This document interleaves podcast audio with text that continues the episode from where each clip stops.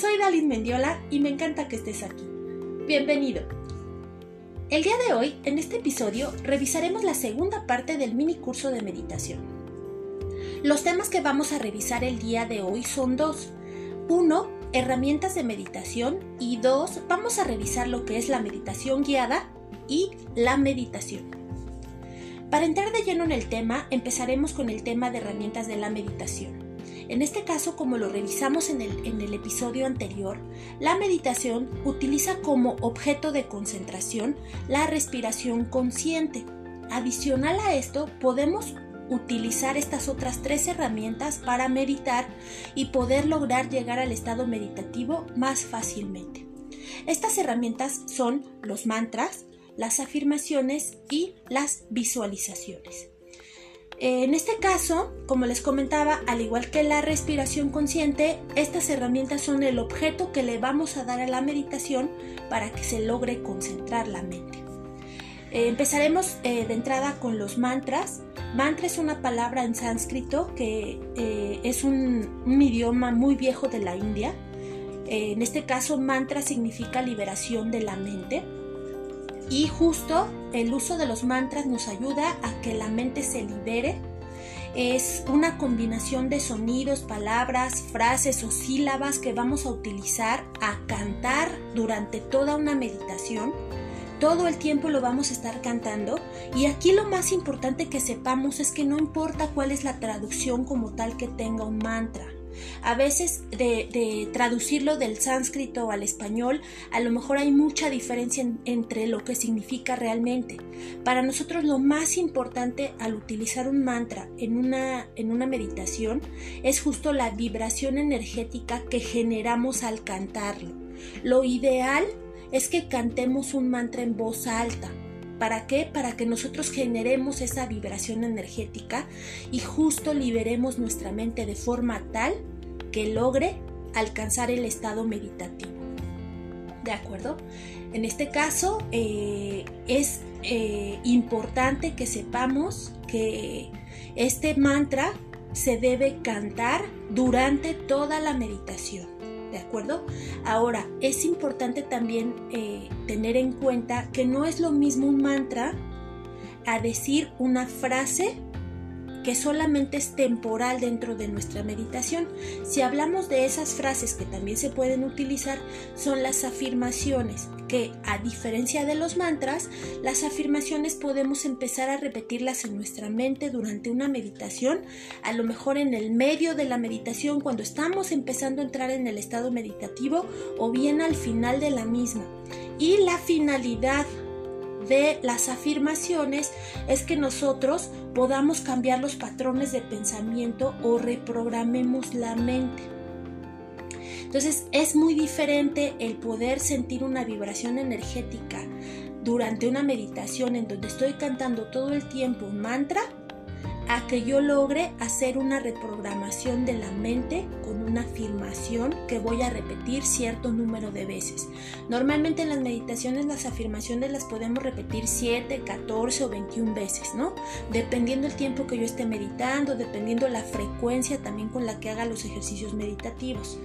Eh, pero sí es importante que tengamos en cuenta esta diferencia porque no es lo mismo. Las dos son, son válidas, sí, se pueden utilizar sin ningún problema, sí, pero de preferencia si voy a hacer una meditación en donde voy a cantar un mantra, solamente haré esa meditación y todo el tiempo voy a cantar el mantra. Si hago una meditación con afirmaciones, puedo hacer una combinación entre las afirmaciones y visualización Todas estas herramientas, las tres de las cuales hemos platicado en este momento, que son mantras, afirmaciones y visualizaciones, van acompañadas de la respiración consciente. Yo no puedo decir que voy a meditar si me olvido de la respiración. Las otras tres herramientas digamos que son adicionales y son apoyos que nos van a ayudar a poder lograr más fácilmente eh, el que la mente se concentre en el aquí y el ahora. ¿De acuerdo? Ahora, hablando un poquito de las visualizaciones, como les comentaba, son otras, otra herramienta que podemos utilizar principalmente en las meditaciones guiadas.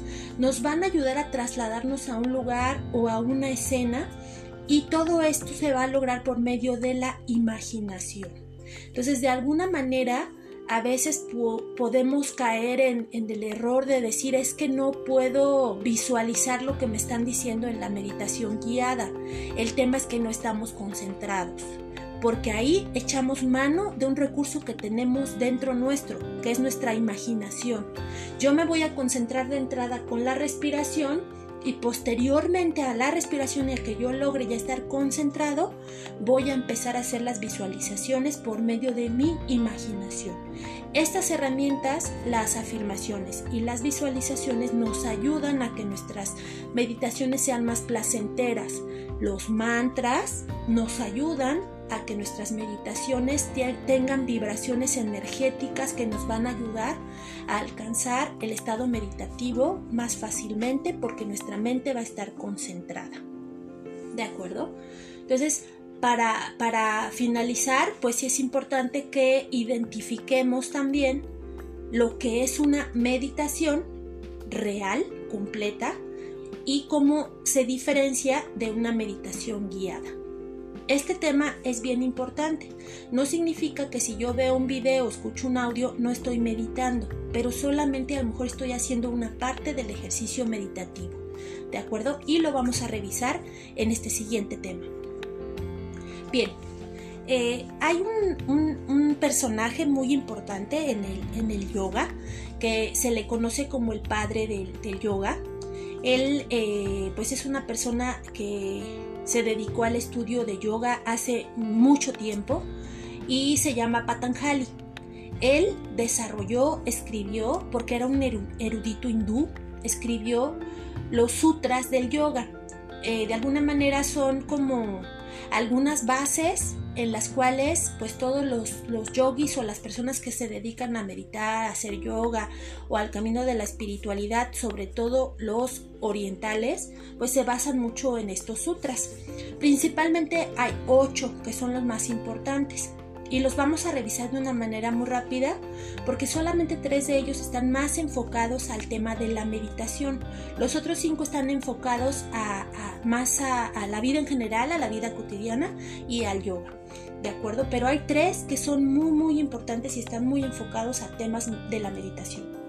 El primer sutra se llama Los llamas estos eh, de alguna manera nos van a ayudar a enlistar el comportamiento ético que todo yogi o toda persona que está dedicada a la espiritualidad tiene que seguir. ¿De acuerdo?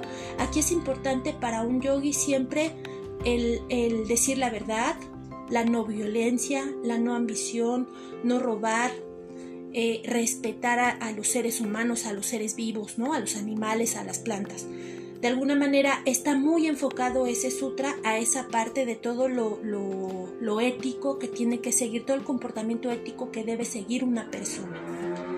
El siguiente sutra se llama Niyamas. Son todos los ritos de bienestar que hacemos para nosotros mismos, ¿no? Todo lo que un yogi lleva a cabo eh, para poder practicar la pureza del cuerpo y la mente.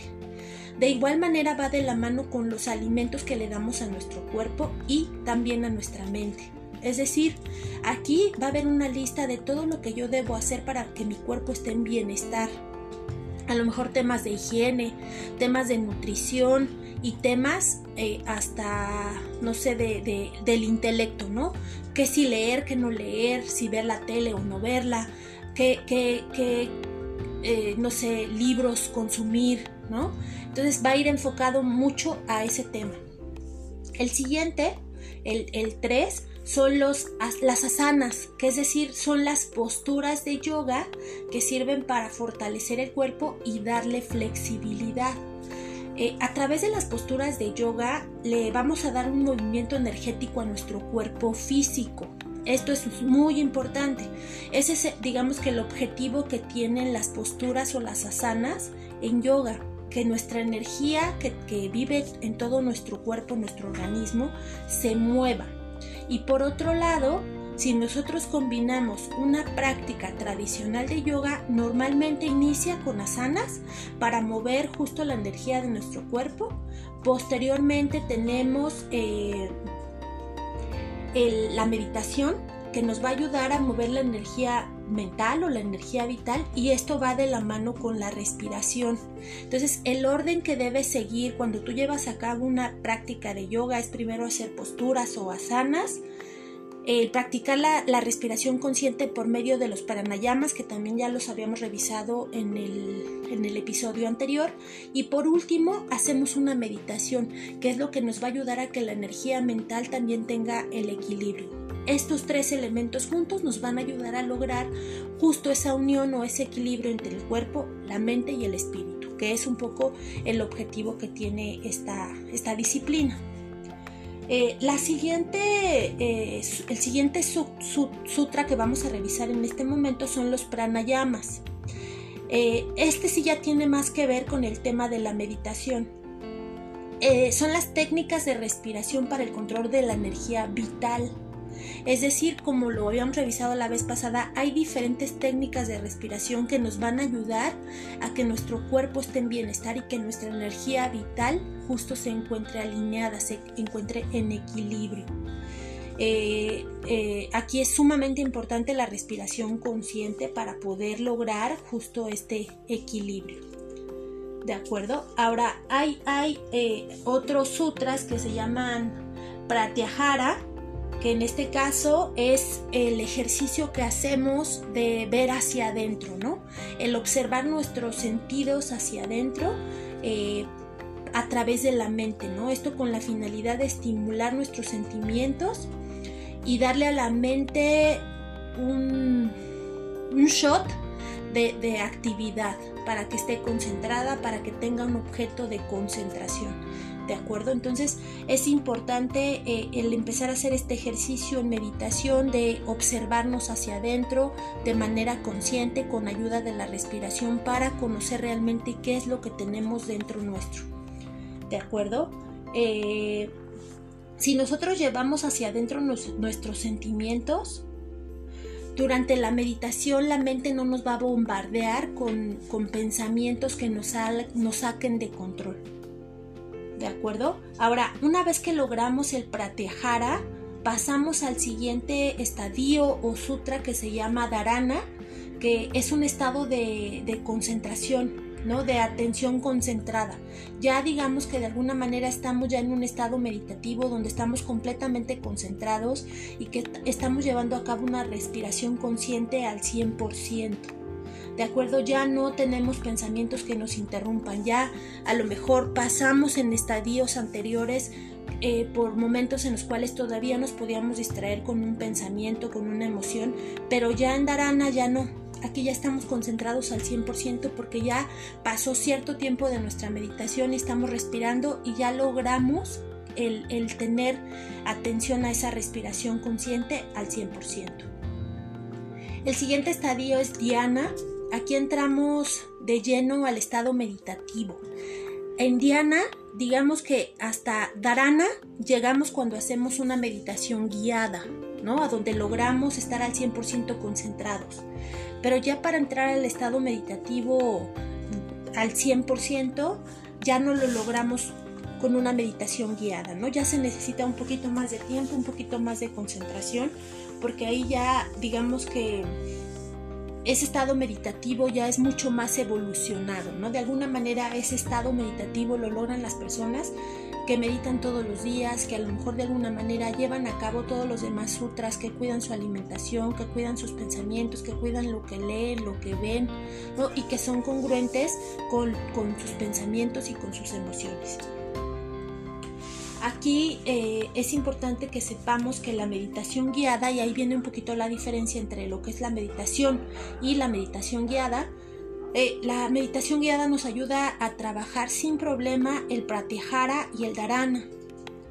Nosotros empezamos a meditar realmente cuando entramos en Diana cuando nosotros nos volvemos uno con, uno con nosotros mismos, cuando realmente entramos en nuestro interior y nos conocemos por dentro, nuestro verdadero ser. Eh, eh, para, el yoga es importante eh, que sepamos que no es, no es necesario perseguir una meta. Lo importante es entregarse en el proceso. Es decir, si tú vas a hacer meditaciones guiadas, puedes hacer todas las meditaciones guiadas que quieras, pero hacerlo de forma habitual, disfrutando el proceso, sin pensar en qué beneficio vas a tener si meditas todos los días o si haces clases de yoga todos los días. Disfrutas el proceso y al final los resultados van a llegar sin que tú los esperes. ¿De acuerdo? Eh, esto es como entregarse a ti, entregarte a ti mismo, ¿no? Entregarte al proceso. El siguiente estadio se llama Samadhi. Eh, este, este es cuando el yogi se fusiona con el universo. Realmente a este estadio solamente llegan los iluminados eh, que solamente se dedican su vida al 100% a la meditación, a la práctica de yoga y a la práctica del desapego. Entonces realmente eh, para, para, una persona que llega a este estadio, realmente ahí termina esta cadena de, de vida sin muertes. Eh, digamos que ya están listos para evolucionar y pasar a otros estados. Digamos que ahí es el final del camino de un yogi. Entonces realmente no hay mucha gente que llegue a ese estadio porque realmente necesitas aplicarte mucho y necesitas aplicar también muchos de los, de los sutras o de los estadios que maneja esta disciplina de yoga.